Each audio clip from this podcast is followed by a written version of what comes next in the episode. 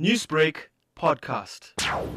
The South African Police Service Brooklyn arrested a man for the murder of his wife, whom he reported as missing last week. Dawn Basdeo, age 57, was last seen on Friday, the 8th of June, at a home in Brooklyn. It was reported that Dawn left the house around 9 o'clock on Friday for Little Company of Mary Hospital. She never arrived at the hospital or returned home. Her husband reported her as missing at the Brooklyn police station the same evening.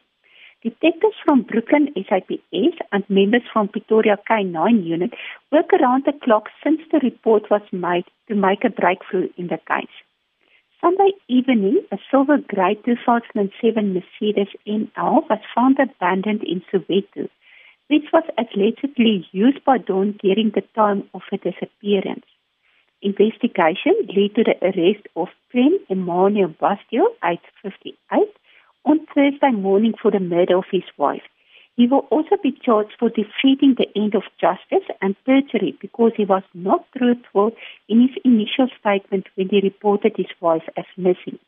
Emmanuel Basdeo appeared in a Pretoria magistrate court on the mentioned charges and the case is postponed until the 21st of June. Has the body of the missing woman been found? The body of the woman is still missing and the investigation is continuing. The SAPS management applauded the good work and the arrest as the SAPS continue to prioritize investigation of crimes against women and children. Now, we understand police are still investigating, but what led police to the arrest of the suspect? That's information that will come out in a court case. Newsbreak, Lotus FM, powered by SABC News.